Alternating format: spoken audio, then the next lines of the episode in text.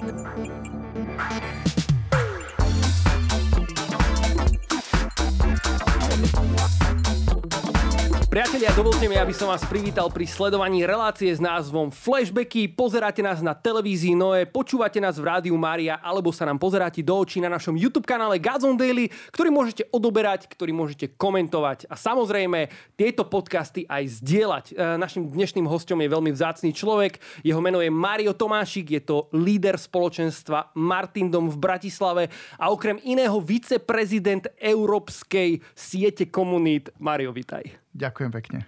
Mario, moja otázka na úvod je uh, hneď na tú európsku sieť komunít, ale ešte predtým, než sa k tomu dostaneme, lebo to znie, vieš, to znie tak veľmi zaujímavo, že viceprezident. Ale my tu máme pre každého hostia na úvod ešte takúto misku uh, plnú rôznych otázok. Sú tam také, že povrchné otázky, aj hlboké.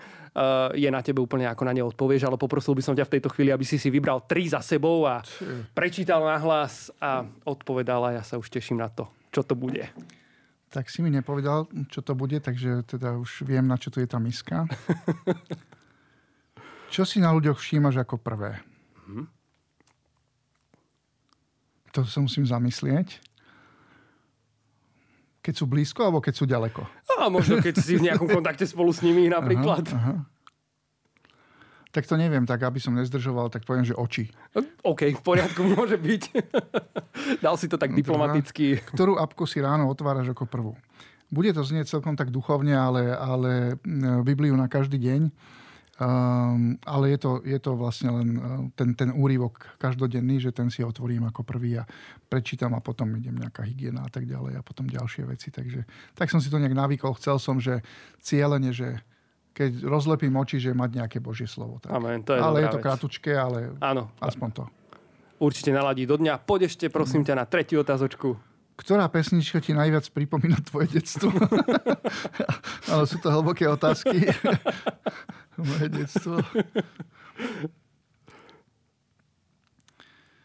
Ja už si ani nepamätám, aké pesni, pesničky vtedy išli, alebo, alebo môžeme nejakú súčasnú. Hej, kľudne, čo? jasné, jasné. Tak to by si možno mohol poradiť, ty poznáš viac pesničiek, podľa mňa, ale uh, detstvo som prežil prvých päť rokov v Strečne, pri Žiline, potom, potom na takej samote pri Moravskom Lieskovom, potom v Moravskom Lieskovom a potom som bol vlastne asi od devätnásť rokov v Bratislave, takže niečo o putovaní. OK, môže byť, môže, môže byť, Mario. Ďakujeme ti veľmi pekne, boli to naozaj ťažké otázky a ja tu mám teda pripravené ďalšie a na tie sa pozrieme teraz. Poďme na to.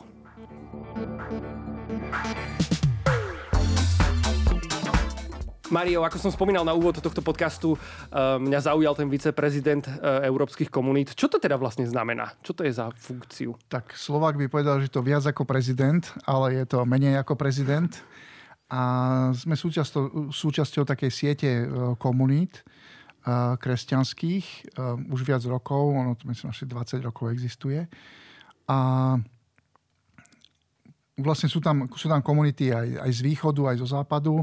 A bolo treba mať nejakých ľudí, ktorí ako keby nejak zastrešia tie jednotlivé jednotlivé oblasti a ja som teda za, za východ viceprezident.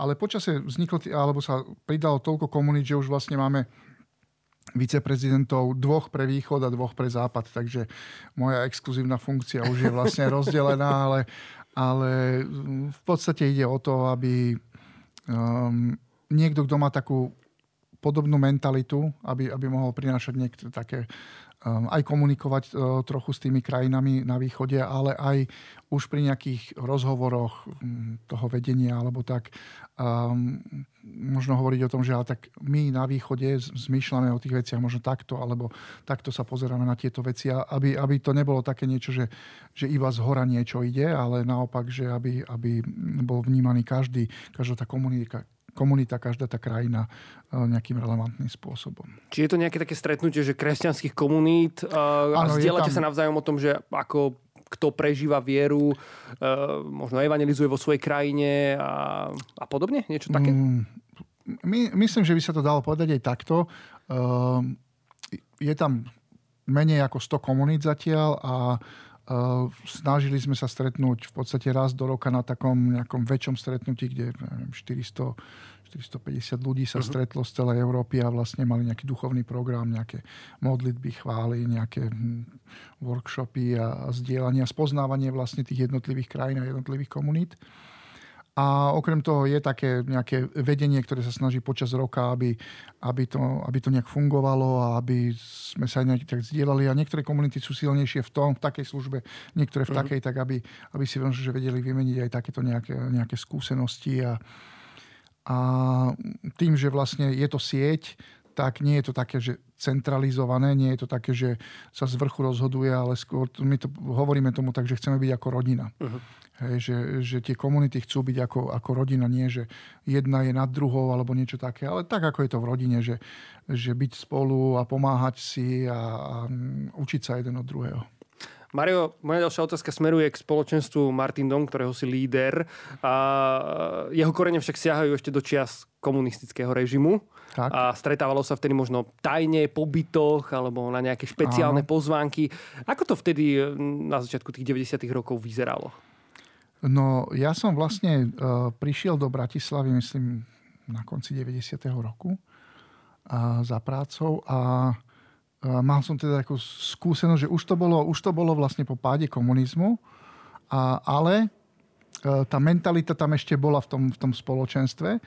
A mňa zavolal niekto z našej dediny, kto bol tiež ako v Bratislave, a tak sme sa raz náhodou stretli a hovorí, hovorí mi, že čo ty tak robíš akože po večeroch? A ja hovorím, tak pracujem. A Um, som pracoval vtedy ako pomocný stavebný robotník, čiže aj dlho do večera a tak. A tá, tá dotyčná um, mi hovorí, že keby si chcel, že raz za týždeň prísť na také nejaké stredko, tak, uh, tak by si, tak ťa pozývam, hej. Tak ja som povedal, že môžem to vyskúšať, hej. Duchovne som bol, alebo s vierou som bol na tom tak asi, že nebolo dávno, čo som skončil maturitu a ja si myslím, že som zažil takú Božiu pomoc aj pri tej maturite. Videl som, že Boh teda reaguje na modlitby. Čiže bol, mal som také otvorené srdce, tak som si povedal, že dobre. No a e, potom nastalo také tajúplné niečo typu, že e, príď vtedy a vtedy tam a tam na tú a tú zastávku a tam čakaj, niekto ťa osloví.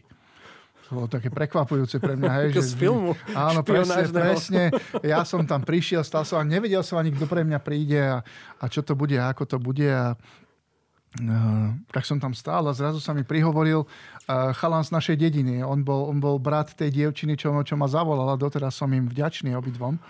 A uh, on ma vlastne odprevadil ako keby do, do bytu, kde malo byť to stredko. Ale to bolo také, že ma neodprevadil rovnou cestou a nepovedal, že ideme tam a tam, ale sme, sme išli tak nejakou okľukou a tak ďalej. Že, tak ja som si až potom uvedomil, že sú to vlastne bezpečnostné opatrenia, ktoré, na ktoré boli naučení ešte predtým. Že stretneme sa tam a tam, ale ty nevieš, kto ťa vyzdvihne, nemôžeš to prezradiť. Ty, keď sa s ním stretneš, nevieš, kam ideš a tak ďalej. Takže a, to bol celkom aj taký zážitok pre mňa a ocitol som sa vlastne v jednom byte. Uh, tie prvé roky ešte po totalite to naozaj fungovalo, takže viaceré rodiny zvyknuté ešte z totality ponúkali svoje obývačky, že môžete tam mať stredko. Uh-huh. Že vlastne cirkev sa nemohla normálne stretávať, tak, tak takíto ľudia, myslím, že mali na tú dobu aj dosť veľkú odvahu, tak uh, ponúkali svoje byty tým pádom. A uh, to bolo ťažko vystopovateľné, lebo raz ponúkol byt ten, raz ten a tak ďalej, čiže Čiže bolo to také bezpečnejšie. No tak tam ma vlastne zaviedli do takého bytu. Tam už sedeli ľudia v obývačke, lebo tam bolo desať, možno dvanásť ľudí. A toľko, toľko miesta tam nebolo, teda toľko kresiel, čiže po, posadaní po zemi a vlastne bavili sa milom a privítali, dali mi takú malú Bibliu. A modlili sa, spievali, bolo to také fajn. Um, cítil som sa bezpečne, dobre. Videl som, že že vlastne modlia sa svojimi slovami a pre mňa to bolo také veľmi pozitívne, že ty, že toto by som sa aj ja chcel nejak naučiť. A potom skončila modlitba a mali nejaké, dohadovali sa na nejakých veciach, nejakých duchovno-teologických, neviem akých, a, a strhla sa taká dišputa vzrušená, hej, že, že a takto je to, a takto, a nie je to takto. A nakoniec sa teda uzhodlo, že spýtame sa Silva Krčmeryho, lebo vlastne uh, Silvo bol v začiatkoch tých spoločenstva, takže niekto povedal, že dajte mi pero papiera, ja to začnem zapisovať, píšte mi otázky, bolo to také akože uh, emocionálne napätie v tom a zrazu jeden z tých, z tých ľudí sa postavil a vytiahol z vrecka vyskakovačku, nožík, taký ten motýlik a začal ním šibrinkovať a začal kričať. Ja som tam bol prvýkrát, hej, tak som si hovoril, že toto je, toto je, toto je iná káva, hej. A teraz som si hovoril, že čo bude, ako ho spacifikujeme, hej. Ale našťastie vyrútila sa z kuchyne jeho mama, to bol, to vlastne nebol člen toho spoločenstva, ale, ale keďže boli v tom, v tom byte, tak tam bola mama, ktorá mala dospelého syna, ktorý mal psychické problémy a on vlastne, keď videl, že sa nejak hádame, alebo že tam náznak nejakého napätia, tak sa rozhodol brániť proste nožikom. Chcel to vyriešiť. Chcel to vyriešiť. Našťastie mama bola silná, alebo taká, že mala autoritu, spacifikovala ho. Tak sme potom pokračovali, rozlúčili sa a ja vlastne najbližšie dve stretnutia som nemohol prísť kvôli práci. Aha. Ale ľudia si povedali, že ten už nikdy nepríde, že ani by sme sa mu nečudovali, že proste prídeš na stredko a ohrozujete tam proste vyskakovačkou. Ale potom som sa vrátil. Ty si sa nielen vrátil, ale stal si sa v podstate neskôr aj lídrom spoločenstva. Áno, áno. A ako, ako, ako toto vlastne nastalo v tom celom? Um, asi, asi za to môže aj to, že fakt ma to tak zasiahlo, že, že celá tak, taká, takáto živá viera. A rozhodol som sa, že chcem tak nasledovať Boha z celého srdca. Hej, ako sa len dá. A proste, ako keby som mu povedal, až bežať za, za ním. A, a vtedy, vtedy to spoločenstvo viedol um, Oto Németh, šiko, šikovný chalan, ktorý, ktorého vlastne oslovila jedna taká babička. Vieš, to sú také všetky také vtipné historky, že mám ich strašne... Kľudne, daj nejako, prosím ťa, toto je úplne priestor preto. tri hodiny by sme mohli sa baviť, ale uh, Oto sa vlastne dostal do spoločenstva tak, že nejaká babička ho pravidelne oslovila na ulici, ktorú nepoznal.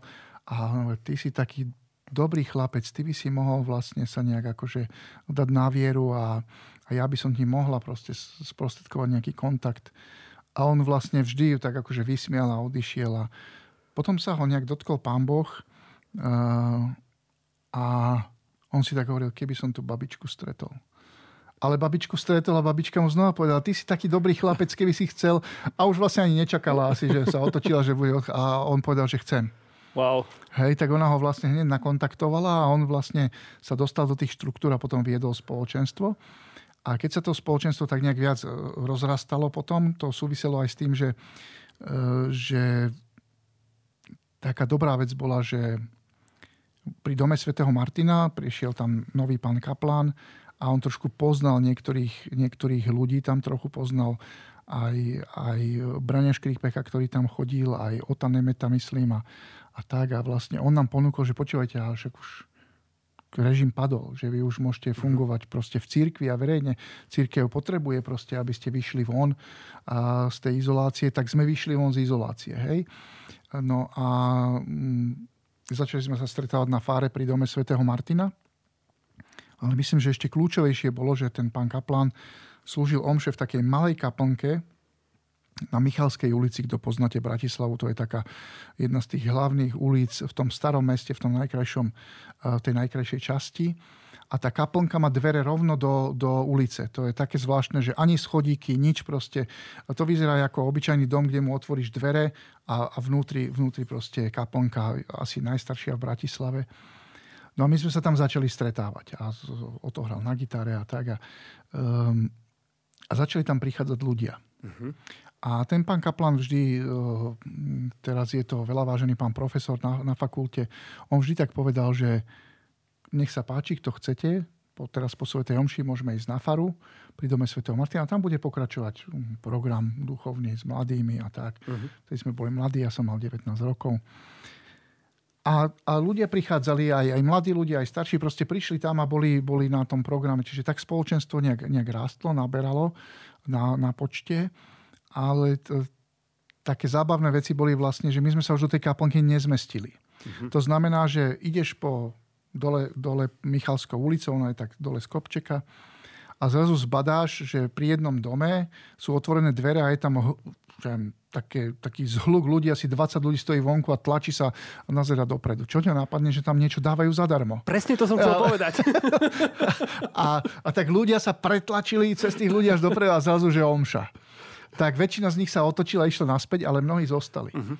A vlastne ten pán kaplán potom hovoril, že on to dovtedy nikdy nezažil, že, že mával také spovede, že po dvadsiatich rokoch, po pätnástich rokoch a tak ďalej, že, že ľudí sa tam dotkol Pán Boh v tej, v tej malej kaplnke a, a to naberalo takým spôsobom naozaj na tom počte, na sile a bolo treba sa nejakým spôsobom viac tomu venovať a už, už to ako keby nezvládal iba jeden človek. Uh-huh. Takže vlastne ja som bol tiež tak nejak pozvaný, že, alebo aj tým, že, že mi na tom záležalo, že som bol aktívny, že, že nejak pomáhať pri tom správovaní. A od tej pomoci si sa potom dostal k tomu, že, že bol, bol nejak niekoľko lídrov, ktorí sa o to starali a tak som sa vlastne k tomu nejak dostal. Mário, a to je vlastne už viac ako dvadsať rokov, čo a, funguje Martindom. Áno, už to bude tridsať rokov. tridsať rokov to bude. Neviem, či budúci rok, alebo nejak to bude tridsať rokov. To je kopec rokov služby, evangelizácie, rokov. Starostlivosti o ľudí. Povedz mi, ako nevyhorieť pri tom celom? Aj, aj v kontexte možno nejakej rodiny, vzťahov, toho, že ľudia ťa vnímajú možno ako lídra, možno majú pocit, že sú jediní a že sa práve teraz potrebujú, aby si sa im venoval ty a neviem teda, či si zažil niečo také v rámci svojho líderstva alebo toho vedenia toho spoločenstva, ale myslím, že tá komunikácia s ľuďmi je, je to celkom akože také, že náročné. Že, je. je. Ja som pracoval viac ako dva roky ako pomocný stavebný robotník pred vysokou školou. A pracovali sme aj štrnásť hodín denne, aby sme proste mohli v piatok už odísť v nejakom normálnom čase, čo aj o druhej alebo o tretej domov. A ti poviem, že toto je väčšia drina. Uh-huh. Toto je väčšia drina. Práca s ľuďmi a s ich starostiami a, a, a niečo viesť a, a mať na zodpovednosti a na starosti. A dokonca je to aj väčšia drina v tom, ako si nájsť čas na modlitbu. Uh-huh. Čo uh, som sa iba raz tak zamyslel, uh, alebo do, dovtedy ma to tak nenapadlo, ale jeden priateľ za mnou raz prišiel a hovorí, že ty sa máš. Ty sa máš, že ty máš takú prácu, že môžeš sa modliť, koľko chceš. A dovtedy ma to nikdy nenapadla tá súvislosť, ale som sa zamyslel a hovorím mu, že takto sa milíš, bratku. Že to je oveľa väčší boj, aby som sa mohol modliť a pravidelne modliť a viac modliť, ako keď som, keď som takto tvrdo pracoval. Takže to bola taká, by som povedal, že krásna jeho predstava, že toto je taká práca, že uh-huh. vyberie si, čo chceš a pomodli sa, kedy chceš. A je to romantika. Proste nie je to romantika. Hej? Že je to krásna, krásna vec, krásna služba, krásne poslanie, proste po, pomáhať ľuďom dostať sa k Bohu, ale je to veľ, veľmi náročné. Si myslím tak, akože um, na, na také ľudské síly. Uh-huh. Samozrejme, človek zažíva to, že je unavený a zrazu vstúpi do tej služby a a vychádza občerstvený. Hej? A ja si myslím, že to je práca Ducha Svätého, že on ti proste dá silu a dá ti sviežosť a čerstvosť, ale zas by som povedal, že nemôže ísť za tvoje hranice, že keď už ty ideš za hranice, že on ťa v tom nechce úplne podporiť. A ja som zažil aj také situácie, že a aj, aj vyhorenie. Ja som mal obrovskú výhodu, alebo mám obrovskú výhodu, že máme taký tím uh-huh. okolo seba, že neslúžim ako keby sám, máme náš office, máme tam skvelých ľudí a, a oni veľakrát mi v tom pomohli, že buď ma pomôcť zastaviť, alebo zastúpiť, alebo niečo urobiť, čiže nejakým spôsobom ma to zachraňovalo od takého nejakého kolapsu úplne. Um, Keď som o tom vyučoval zrovna tých európskych lídrov vtedy na, na, jednom takom, na jednej takej konferencii pre lídrov a som hovoril o tejto skúsenosti, tak tiež podľa mňa strašne úsmevné, že, že prišiel jeden z takých lídrov, nebudem menovať ani pozíciu, ani nič, lebo by bol hneď identifikovateľný a on povedal, že ja mám trochu inú skúsenosť, že ja som nikdy nevyhorel. Vyhorela síce moja manželka, moja asistentka a môj druhý asistent, ale ja som nikdy nevyhorel. Tak som sa tak usmial, že to je presne ono, ale že ty si nevyhorel, ale niekto, niekto proste musel vyhorieť, že to boli traja ľudia z tvojho okolia. Tak, tak je to také naozaj, že hovorí sa tomu možno, že, alebo berie sa to ako klišé, ale potrebuješ tráviť čas s Bohom a potrebuješ mať aj čas na nejakú takú regeneráciu alebo, alebo stráviť čas... Um, tak ja ako ženatý určite so, so svojou rodinou, so svojou manželkou a deťmi, ale treba si slobodní alebo celibátnici, že stráviť čas aj s niekým, kto je na podobnej pozícii. Je možno, je možno kňaz ako ty, alebo je možno reholník ako ty a stretnúť sa a len si tak pozdieľať veci a byť spolu a porozprávať sa bez toho, aby si musel tomu druhému poslúžiť alebo on tebe, že, že aj takáto forma spoločenstva je naozaj takým, by som povedal, že oddychom alebo načerpaním, ani, ani v podstate o tom možno nevieš. Tak. Takže ako nevyhorieť je také, že nepracovať iba sám, My máme také porekadlo v spoločenstve našom, že osamelí jazdci končia v pasci. A je to naozaj z takej skúsenosti, že kto funguje sám a ide sám, proste bude chytený do pasce. Hej. Nech je akýkoľvek kvalitný a tak ďalej. Um, takže tímovosť, uh, byť s niekým, uh, nájsť časy, modliť sa. Uh, áno, sú chvíle, kedy musíš enormne zabrať a ide to hlava, nehlava. Keď sú nejaké akcie, ja neviem, keď vyrobíte Gazon Tour alebo čože, tam proste čas je neznámy pojem, proste ideš proste v nejakom momentum a tak ďalej.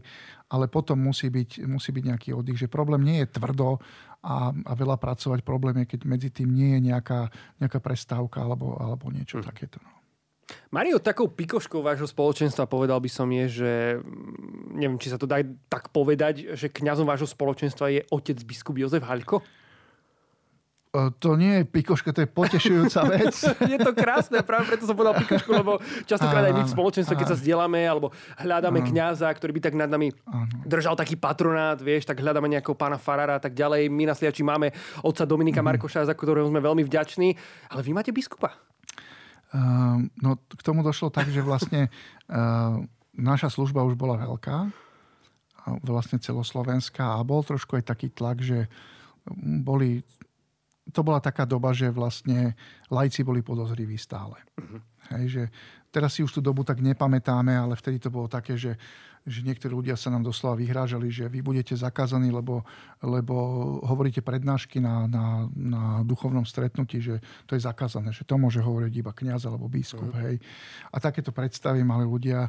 Um, pritom my sme mali naozaj také, že aj od pána farára, ktorý bol, ktorý bol tam um, pri dome svätého Martina, um, možno, že tiež taká malá pikoška, že uh, vlastne keď pán kaplan odišiel, bol preložený, tak nás, pán farár povedal, že si nás vezme na starosť.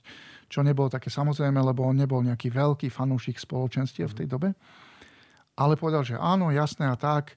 Um, a my sme sa tam stretávali a on, on vždy nás iba tak pozdravil a my sme si hovorili, že však fajn, sme radi, že teda nás sem pustil a tak ďalej a fungujeme a vždy sme mali nejakú modlitbu, chválu, nejakú prednášku a tak ďalej a na piate stretnutie asi e, prišiel pán farár, my sme hneď stíchli a tak ďalej a on tak si nás premeral, on sa tváril vždy tak prísne a my štyria takí, akože, čo sme sa o to starali, sme boli vpredu, akurát sme niečo tam ešte dorozprávali a on tak prišiel, že ty, ty, ty a ty. A my, že čo teraz? Vy to tu máte na starosti. Ja som vás štyri týždne počúval pod oknom, ja som si to dal lavičku, počúval som, páči sa mi, jak to robíte, súhlasím s tým a poverujem vás, proste robte to ďalej. Wow. Takže to bola taká akože bomba pre nás, že on nás wow. vlastne počúval na lavičke. Áno. A všetko si vypočul. A, a dokonca potom prišiel aj na, na malé spoločenstvo naše, tiež ešte po domoch, tam mám ďalšiu pikošku. No, kľudne už spomen, sme, kľudne toto, spomen. Toto je asi relácia, nazveme to, že flashbacky a pikošky, lebo vlastne ten, ten pán farár Minarovič, on, on tiež učil na, na teológii morálku, povedal, že teda rád príde, lebo my sme ho veľakrát pozývali a nikdy nemohol. Ako hostia vlastne do spoločenstva. Ako hostia, že niekde mm-hmm. tak ako s nami, to nás sa nás stredávalo vtedy asi pätnásť, ano. Koľko je jedna skupinka. A on vlastne prišiel, teda on povedal, že príde, tak sme mu povedali adresu, to sme sa ešte tiež stretávali po domoch. Um, alebo tú malú skupinku sme mali, mali v dome tiež, tak to nám rodina požičala. A my sme tam prišli a mali sme proste v miestnosti skupinku, uh, prišiel aj on. Modlili sme sa, modlili sme sa aj tak nahlas a spontánne, aj, aj to vieš, niekedy je to také, že ten chce niečo povedať, ale inému skočí do reči. A ano. Tak to je také akože hlučnejšie. Pán farár tam sedel a my sme si hovorili, že tak, tak nebudeme ako keby sa nejak tak skrývať, alebo čo. A potom sme mali zdieľanie z Božieho slova a tak ďalej. A, a na konci on tak hovorí, že no, znelo to tu trošku ako v židovskej škole, ale malo to v sebe ducha. Takže páčilo sa mi to. A my sme boli takí radi a v tom, v tom sa otvoria dvere a tá, tá miestna, to bola taká mladá rodinka, Uh, hovorí, že prosím vás, tento pán je s vami a tam bol proste nejaký človek, ktorého ten otec Minorič poznal, ale my nie. a on tak už mal nejaké psychické problémy tiež a, a on sa proste nejak, nejak nás videl, alebo otca Minaroviča proste sledoval, alebo čo. A on tiež prišiel do tej rodiny. A oni tam mali malé deti a mali, my sme boli v jednej miestnosti a oni v druhej miestnosti sa tak akože utiahli, tam mali, aby nám urobili priestor a tam mali vlastne nejaké jedlo pre tie deti a banány a to vtedy nebolo také úplne lacné. A on proste prišiel tak spontánne, zobral si tie banány, ošúpal, zjedol asi štyri a sedel tam a ona si to nevedela, čo s tým, tak sa spýtala, že teda ten pán je s vami. A my, že nie. A, a ten pán farár hovorí, ale ja ho poznám, poď sem. Vieš, zavolal ho, vypucoval mu tam žalúdok a hovorí, ja som ti povedal toto, toto, toto. Čiže oni asi nejak tak spolupracovali. Aha, aha. Ale tak to bolo také, taká ďalšia vec. Vieš, že príde, príde cudzí človek ako keby v tvojom mene a zožerie tej rodine proste banány pre malé deti. Ale v podstate ani neviem, ako sme sa dostali vlastne k... Čo bola vlastne otázka? Ešte ja som sa pýtala toho biskupa, že ako no, sa stal vlastne takým a, duchovným áno, správcom vidíš, možno spoločenstva Martina. Som zablúdil do ďalekej minulosti a ono to bolo tak, že, že my sme mali teda podporu, podporu pána farára, ktorý bol vlastne aj taký tým, že učil aj na fakulte a tak a mal také meno, že, že on teda dáva pozor, aby bolo všetko v súlade s cirkevnými vecami. Ale to je krásne, lebo od každého no, takéhoto kňaza ste v podstate dostali vždy povzbudenie. Áno, áno, áno, Bohu vďaka za to. Bohu vďaka. No ale boli proste rôzni, ktorí hovorili tieto veci, že nemôžete vyučovať a vy budete zakázaní a čo to je za blbosti a, a, a, a tak ďalej a, a to by nemalo byť a tak proste rôzne a aj od, um, aj od rôznych kňazov to bolo také, ale hlavne, hlavne od laikov. No a tam silnil potom taký, tak, taký nejaký tlak, že že potrebujete mať nejakého kňaza, lebo otec Minarovič to už nestíhal a my sme vlastne, um, už nás bolo tak veľa, že sme museli odísť z fary. Čiže boli sme v kontakte, chodili sme tam na, na tie sväté omše pred spoločenstvom, čo sme mali každú stredu, ale potom sme museli ísť um, do Quo Vadis, alebo proste niekde, kde sme sa zmestili. Čiže ten kontakt už bol taký slabší a um, niektorí ľudia, keď nepochodili, nepochodili u otca Minaroviča, že teda aby nás zakázal, alebo že sme zlí, alebo že to nerobíme dobre, tak si povedal, že pôjdu vlastne za biskupom a že nech ten niečo urobí. Ale myslím, že aj otec biskup sledoval to, že či to má ovocie, tedajší otec arcibiskup. A keď videl, že to ovocie má, tak vlastne e, tiež ako keby im nedal za pravdu. No ale hovoril s tým, že, že nebolo by zle, keby ste mali nejakého kňaza, ktorý by tak ako dohliadal na vás, alebo bol taký, taký formátor, mm. že aby ste s ním boli v kontakte, keď niečo potrebujete, on poslúži vám, alebo vás usmerní, alebo, alebo a tak ďalej. A my sme vždy hovorili, že, že jasné, super, však my chceme, že, že my budeme radi. No a po nejakých dvoch rokoch... Um, nám zrazu prišiel papier. My sme sa za to aj modlili, aby to teda nás to...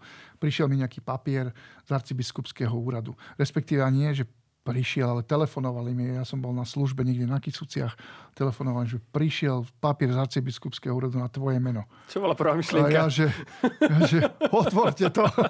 Otvorte to, uvidíme. A tam bolo vlastne, že otec arcibiskup nám prideluje proste Jožka Haľka, ktorý bol vtedy kaplanom, za takého formátora.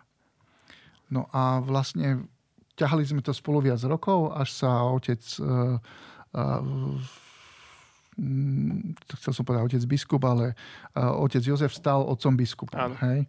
A bolo pre nás také veľmi vzácne, že on vlastne sa rozhodol, že chce nás ako keby sprevádzať ďalej, hej? Aj, keď, aj keď bude pomocný biskup. Takže um, je to pre nás obrovské požehnanie, ale nie preto, že by sme sa chceli oháňať, že a tuto no, my máme biskupa a neviem čo, ale je to pre nás obrovské požehnanie v tom, že môžeme zdieľať veci, že um, otec biskup je veľmi taký evangelizačný a odvážny, odvážny v tej evangelizácii, že to ja si myslím, že ani my veľakrát nemáme takú odvahu, on príde s nejakým nápadom, že takto sa chce dostať k ľuďom.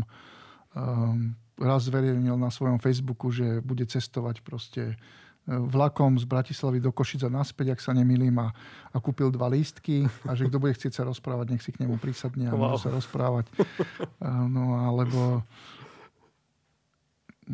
rôzne také veci, že niekto na ulici pred ním odplul, že fuj kňaz a on namiesto toho, aby proste, neviem, že nejak nereagoval, alebo čo povedal, že poďme sa porozprávať. Uh-huh. A, že, takže, takže my si, by som povedal, že vymieňame evangelizačné skúsenosti, lebo my tie sa snažíme veľa evangelizovať a on tiež.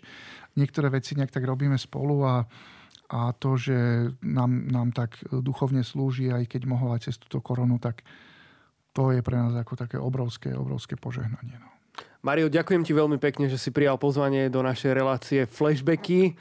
Bolo to naozaj obohacujúce. Ďakujem ti za každú jednu úprimnú a hlbokú odpoveď. Aj za pikošky, ktoré si pikošky spomenul.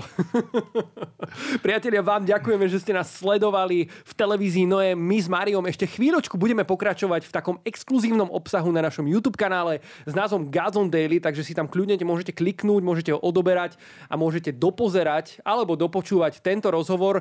My sa však s Máriom s vami pre tento čas lúčime a prajeme vám veľa požehnania. Majte sa krásne. Dovi.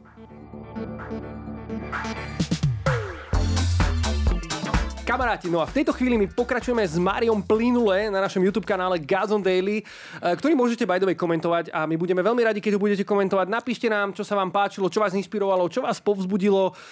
Kľudne nás môžete aj zhejtovať v komentároch, my to privítame a budeme komentovať naspäť veľmi radi.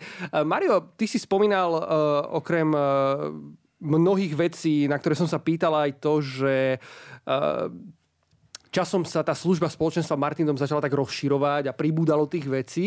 A e, ja registrujem aj, že robíte takú konferenciu pre podnikateľov. A, a mám takú otázočku, že, že s podnikaním a možno aj vo všeobecnosti, dalo by sa povedať, s úspechom, peniazmi, bohatstvom a kresťanstvom sa spája všelijakých takých, možno veľa aj takých, že falošných predstav a či môže byť vôbec kresťan akože úspešný, alebo či môže mať vôbec peniaze a tak ďalej. A je to vôbec Božia vôľa podnikať a, a tak. A vy robíte vlastne konferenciu pri, pre biznismenov. Tak čo, čo na tejto konferencii e, sa rieši? Alebo že aké, akú to má spojitosť aj vo všeobecnosti možno s kresťanstvom? Um, skúsim sa zamyslieť nad tým, čo sme robili predtým a uvedol som si, že pre televíziu Noé sme, Noé sme podali kopec pikošiek, ale, ale nič systematické a nič také ako, že uh, uh, by som povedal, že strategické alebo niečo podobné, za čo sa ospravedlňujem, ale možno, že keď sú dobré aj pikošky. Nejaký to niekoho chyba, Mario, je to moja chyba, pretože ja, ja ti tu kladiem otázky, a, takže... Čo, čo, ale ja som všelikde odbočil, to je pravda. Uh, čo sa týka konferencie pre podnikateľov, mm-hmm. tak um, urob, prihrajem si takú polievočku, že na poslednom našom stretnutí modlitbovom som mal, som mal tému závisť mm-hmm.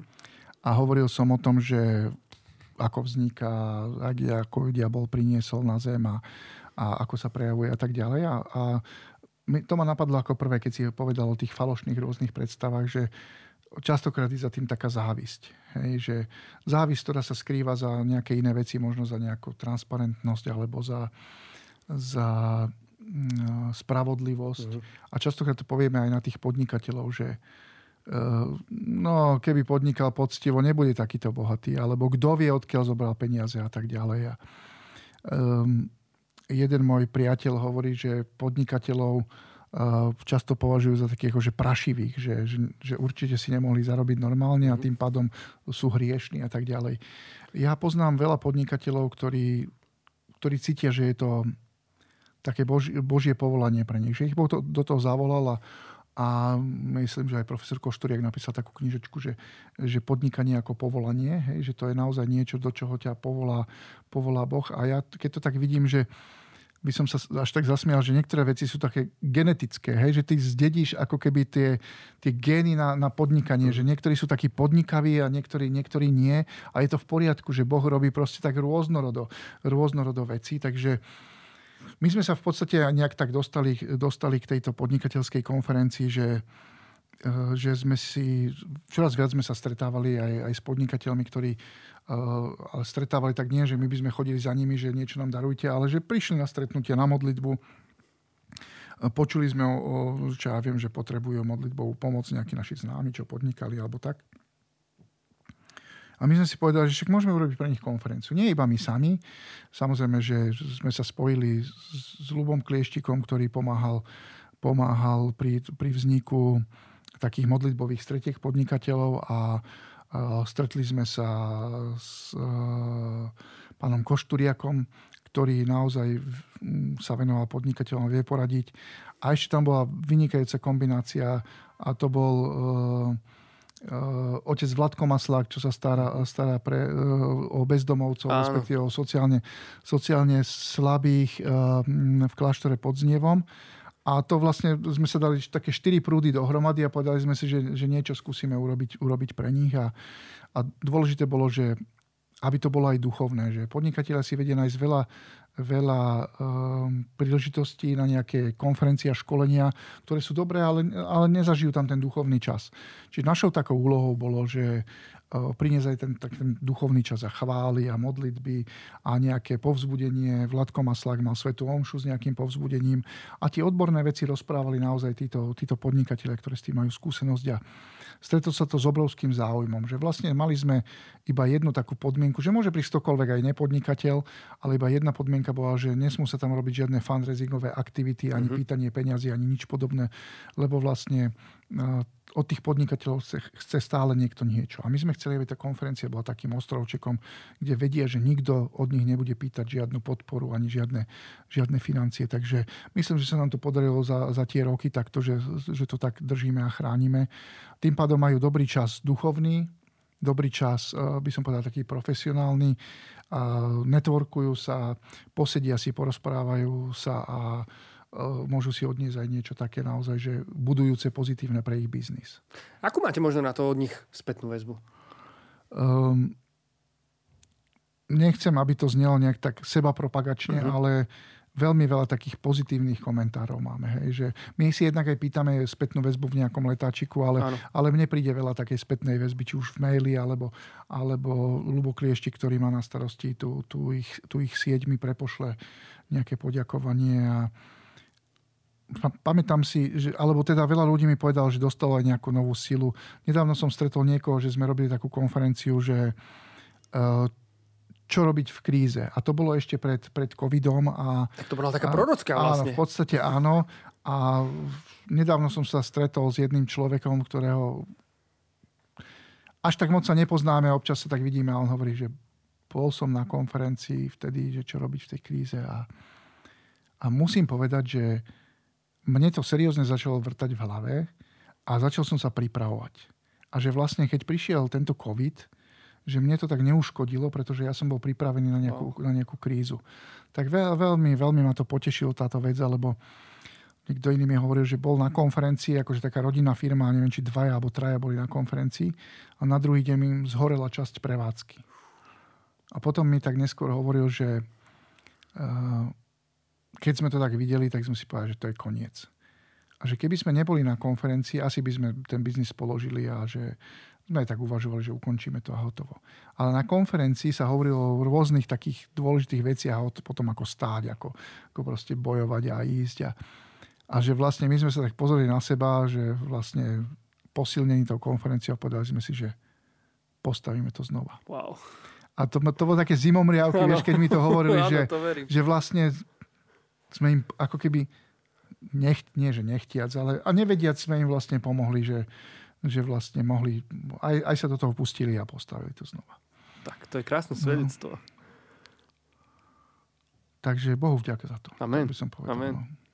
Mario, my sme sa veľa bavili o evangelizácii. Ja by som dokonca aj to, čo si na úvod hovoril, ešte do telky, o tom, ako teba zavolali vôbec, mm. vôbec do spoločenstva. Ja by som to nazval takou evangelizáciou deväťdesiatych rokov.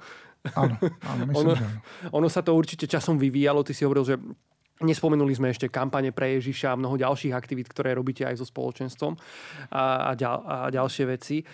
A kam sme sa podľa teba, možno taká vizionárska otázka, mm. kam sme sa možno posunuli za ten čas? Je to predsa len, bavili sme sa o tom dvadsať rokov.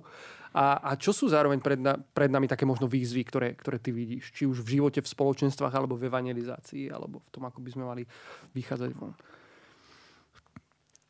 Myslím, že v tých deväťdesiatych rokoch bola taká vlna.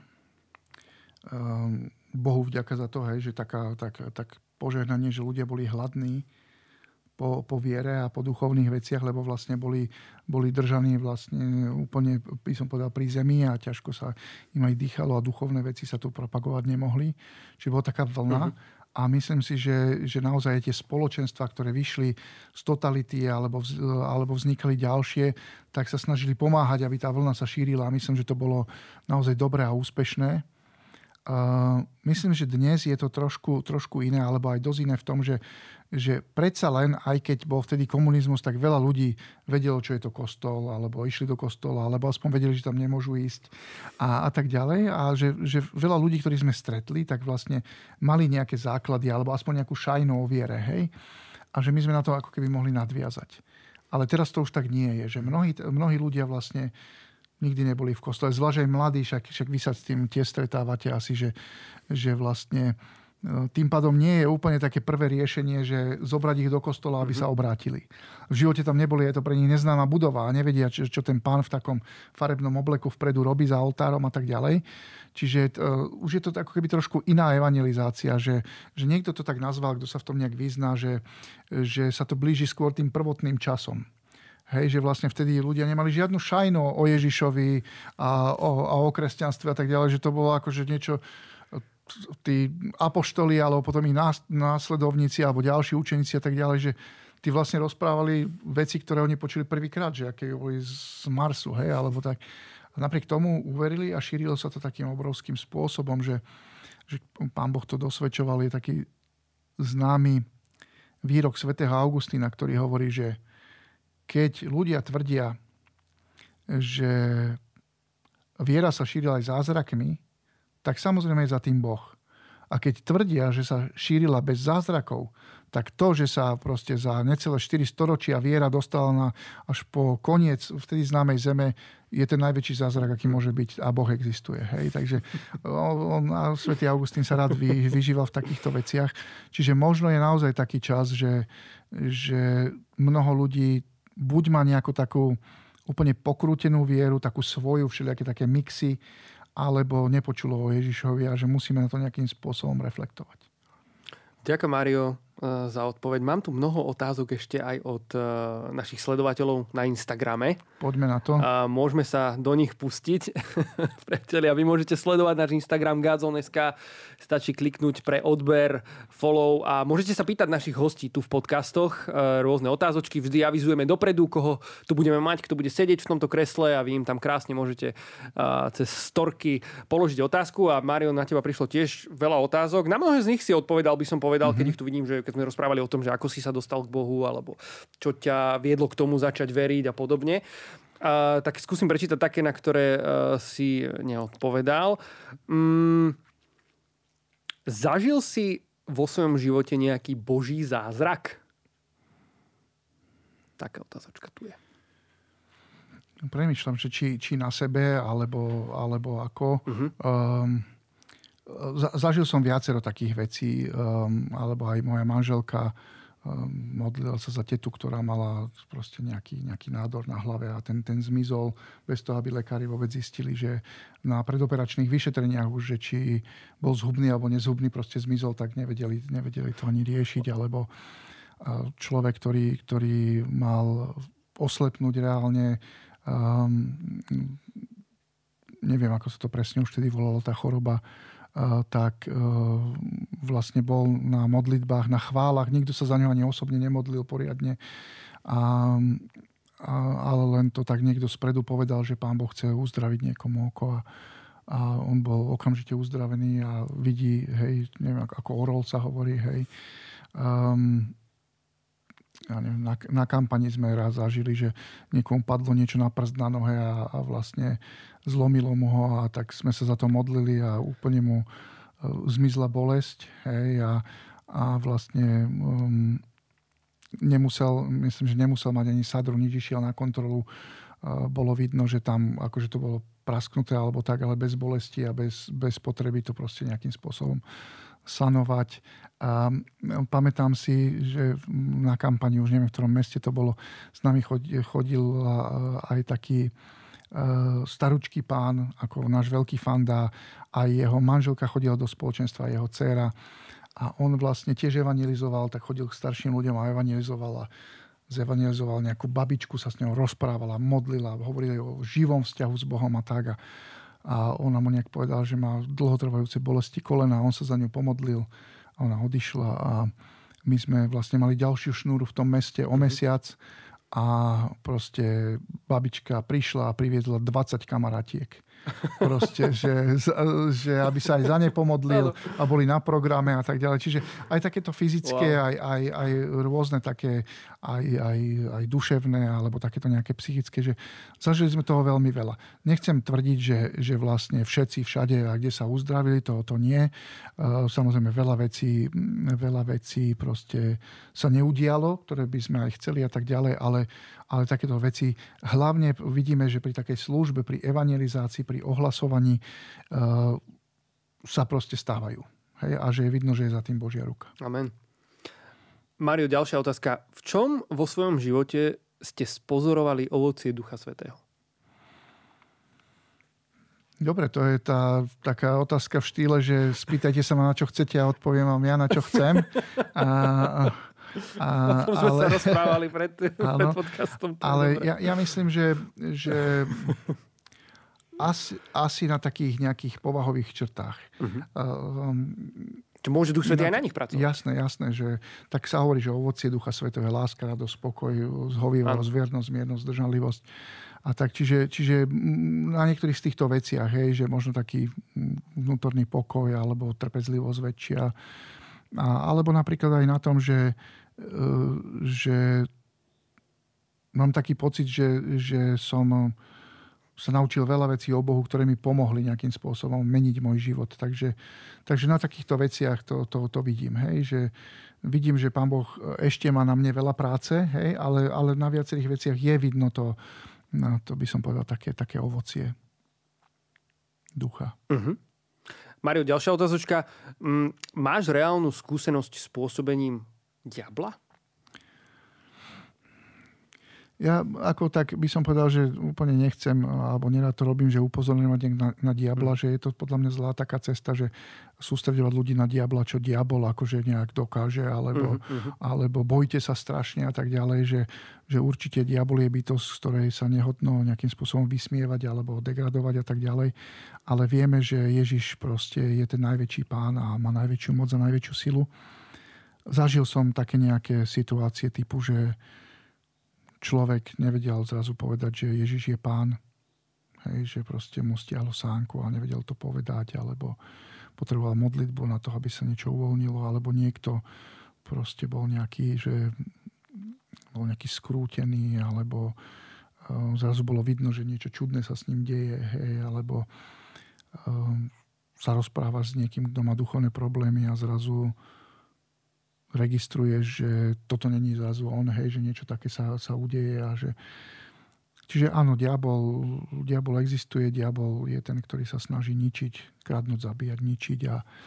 Um, ale je tu niekto, kto prišiel a ako keby zmaril jeho skutky. Ježiš proste na kríži a Pána Boh. Takže ja radšej hovorím o Ježišovi mm. ako o diablovi. Ďakujem, Mário.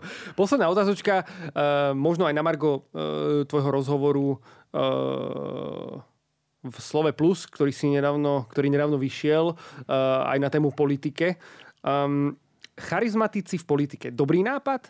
Áno, nie, prečo? Ja si myslím, že je to trošku, trošku pasca nazvať to takto. Uh-huh. Hej, že my sa tak niekedy smejeme, že keď, keď sa rozprávame nejaké... My sa ináč v našom spoločenstve dosť veľa smejeme a, a myslím si, že hlavne aj v, aj v tom, v tom office. Um, a myslím, že je to dobrý znak, že vieme sa zasmiať aj na takých ťažších veciach a proste dať to do Božích rúk. Um, a jedno z takých prúpovidiek máme, že ale určite sa nechcem dotknúť toho, kto to písal, hovorím len to, to tak akože symbolicky. Ale... že niektorá, niektorá zodpovedala na nejaké také diskusie, že položili mu otázku, že položením tejto otázky ste ukázali, že problematike vôbec nerozumiete. A to hovorím len ako podobenstvo, nevzťahujem to na túto otázku, ale že vlastne keď dáš tú otázku takýmto spôsobom, tak podsúvaš niečo. Tak to mm-hmm. myslím. Úmyselne alebo neúmyselne, ja som vďačný za tú otázku, lebo, lebo rýpne do nejakej, by som povedal, živej veci. Mm-hmm. Čiže vôbec, vôbec to tak ako nekritizujem ani nič podobné. Len, len chcem, preto som hovoril tie smiešné veci okolo toho, že, že tu je ako keby trošku taká nejaká snaha ukázať, že nemyslím človekom, ktorý položil otázku, ale, ale celom, celým takým mediálnym pôsobením, že ukázať, že charizmatici alebo charizmy sú niečo čudné. Uh-huh. A politici, ktorí vyšli z takéhoto prostredia, tiež musia byť čudní, podozriví a môžeme ich za to cepovať, za to, že sú akože z charizmatického prostredia. Keď si, keď si všimnete, že tak v médiách trošku tak prebieha taký, taký boj a každý tam má nejakú, nejakú takú svoju stranu. Um, myslím, že už to není úplne aktuálne. A pred tromi týždňami alebo nejak takto, alebo pred mesiacom to tak letelo. A mne sa veľmi páčilo, čo hovorili ľudia, čo sa v tom vyznajú, či už aj teologicky a tak ďalej, že, že charizmy patria k normálnemu životu cirkvi. Charizmy um, sú v tom širšom, cirkev akceptuje v tom širšom ponímaní, nie v tom užšom, že je to, čo ja viem, týchto pár zázračných mm. vecí, ale cirkev hovorí o charizmách v širšom ponímaní, že vlastne celá cirkev je určitým spôsobom charizmatická, ehm, pretože Duch Svätý sa, sa chce prejaviť a chce pomáhať a v tom širšom ponímaní chariziem je napríklad charizmo, charizma aj celibát. Alebo e, štedrosť, že niekto do, dodáva, hej, že je charizma aj ohlasovania a evanielia. Hej? Charizma pohostinnosti. Hej? Že to Božie slovo a cirkev to preberá vo svojich dokumentoch, že aj toto je charizma. Čiže vieš, keď, keď zoberieš tento širší kontext, tak čo povieš, že dávať je divné, byť pohostinný je divné, kňazi sú divní, keď sú v celibáte, hej, alebo niekto, kto proste slúži evangelizáciou, je divný, hej, ale a sú tam aj ďalšie, ďalšie vymenované charizmy viaceré, že neviem, starať sa o núdznych je divné a že keď to zoberieš v tomto biblicko-cirkevnom kontexte, tak vlastne vidíš, že, že je to trošku tak umelo vyvolané, že celé je to vyvolané s tým, že, že mať možno nejaké páky možno na, na ľudí v politike. Čiže táto, také stanovisko cirkvi bolo, že a, a no, vlastne nedávno vyšiel aj, aj taký, taký dokument, nedávno pár rokov dozadu, ktorý bol napísaný pre biskupov, kde bolo hovorené o, o nových komunitách, o charizmatickom hnutí, o spolupráci a tak ďalej, kde sa vlastne doslovne hovorí, že hierarchické dary, čiže to, ako cirkev je vedená, slúžená a tak ďalej, sú spolupodstatné s tými charizmatickými, že jedni bez druhých nemôžu byť, hej? A, a, a preto vlastne táto diskusia, to, to vidíš, že je to vlastne nejaký mediálny zámer, niečo ako keby podsunúť ľuďom. Uh-huh. A ja naopak chcem podsunúť ľuďom ako keby tú biblicko, biblicko, c, cirkevnú pravdu o tom, že charizmy sú normálnou súčasťou proste života cirkvi, sú hojne rozlievané, nielen tie mimoriadne, ale aj hlavne tie také, by sa dalo povedať, že skryté. A, a vlastne mnoho spoločenstiev, ktoré nepatria ako keby do nejakého, by som povedal, v úvodzovkách nálepky charizmatického prúdu, mnohé hnutia a mnohé spoločenstva žijú svoju charizmu, používajú proste tie menej viditeľné charizmy alebo tak. Mnohí svätí používajú aj tie viditeľné charizmy, hej, že môjim obľúbencom je v tomto napríklad Don Bosco alebo Jan Maria Vianney, že tí vyťahovali také veci, by som povedal, že, um, že to naozaj bolo vidno, že to, to, boli, to bolo pôsobenie Ducha Svätého, respektíve konkrétne charizmy Ducha Svätého. Čiže skôr by sa dalo povedať, že tí katolíci v politike, je to normálne alebo nie? A to už by sme sa mohli baviť o, by som povedal, že o náboženskej slobode o, a o ďalších veciach, lebo povedať, že tí katolíci v politike To už, by, to už je podľa mňa až, až žalovateľné. Hej, ale to nikto nepovie. Ale povie, že a charizmatici v politike a ešte si hovoria, že to tak hrdo vytiahli. Takže ja by som sa oberal skôr týmto spôsobom, že áno, dá sa z toho robiť nejaká taká senzácia a niečo, ale je to, je to podsúvanie. Podsúvanie toho, čo nie je pravdivé. Ani z biblického, ani, ani z cirkevného, z cirkevného hľadiska. To, že niekto si to tak akože upraví, vymyslí a tak ďalej, spokojne má na to právo, hej, že nikto to nemôže upierať zasa nejaké názory na, na, na fungovanie veci, aj na politiku a tak ďalej. Neznamená to, že keď, keď je niekto charizmatik alebo, alebo z nejakého spoločenstva. Veľa, veľa aj bývalých politikov proste bolo z kresťanských spoločenstiev, ktoré boli za totality, a tým, že vlastne sme aj pre té vé Noé hovorili o, t- o tom, že som zažil ešte spoločenstva, ako fungovali za totality, aj keď to bolo tesne po, lebo ešte mali tie návyky, a zažil som aj také, aj také spoločenstva, že predtým sa nikto nepozastavil nad tým, že tak ten chodil do spoločenstva a je politika. A toto je trošku také, že na jednej strane to neznamená, že človek, ktorý chodil do spoločenstva a tak ďalej, že, že je neumilný alebo všetko robí dobre, hej, že každý robí chyby, aj ľudia v spoločenstvách majú svoje chyby a, a hriechy a starosti a tak ďalej. Čiže to vôbec nechcem týmto nejak povedať, že je to nejaká záruka neumilnosti a super, super dobre odvedenej práce. To, to vlastne sa posudzuje odbornosť. Ale myslím si, že na, čo sa týka tej, by som povedal, že tej takej morálnej úrovne, že, že ľudia, ktorí sa snažia nejak aktívne žiť svoju vieru v spoločenstve, akomkoľvek, aj, že síce, um, alebo aby som sa nezamotal, že, lebo, lebo v akomkoľvek charizmatickom, v tom širokom zmysle slova, že každé spoločenstvo má svoju charizmu, čiže môžu to byť... Um, um, tretí rád, môžu to byť spolupracovníci, môže to byť um, aktivisti a, a farské spoločenstvo, tak ďalej, že každý nejak žije svoju charizmu. A je, je, aspoň cieľom tých spoločenstiev je podľa mňa, že, že viesť ľudí bližšie k Bohu a dať im také silnejšie morálne základy. Čiže tam, tam si myslím, že by, že áno, že treba dávať, alebo treba pozrieť na to, že či, či, to, či to je charakterné, či to je morálne a tak ďalej. Ale automaticky nejak skúsiť použiť takú fintu, že charizmatici a podozrivé je podľa mňa, je podľa mňa finta, ktorú, ktorú treba ako keby prekuknúť a odpovedať na ňu inak. Ďakujem ti, Mário, aj za túto vyčerpávajúcu odpoveď. Priatelia, ďakujeme vám za vaše otázky na našom Instagrame. Ďakujeme, že ste nás sledovali a pozerali. Kľudne komentujte tento podcastík. Ak by ste chceli porásť v niektorých témach, o ktorých sme aj dnes s Máriom hovorili, či už sú to dary Ducha Svätého, alebo akákoľvek iná téma vyučovania, máme pre vás pripravené na portáli gazonacademy bodka es ká, na ktorý aj dnes v tento deň Mário pripravil jedno vyučovanie o malých skupinkách, o spoločenstvách, takže toto vyučovanie tam tiež čoskoro nájdete, čiže určite si na to kliknite, pozrite to, očekujte to.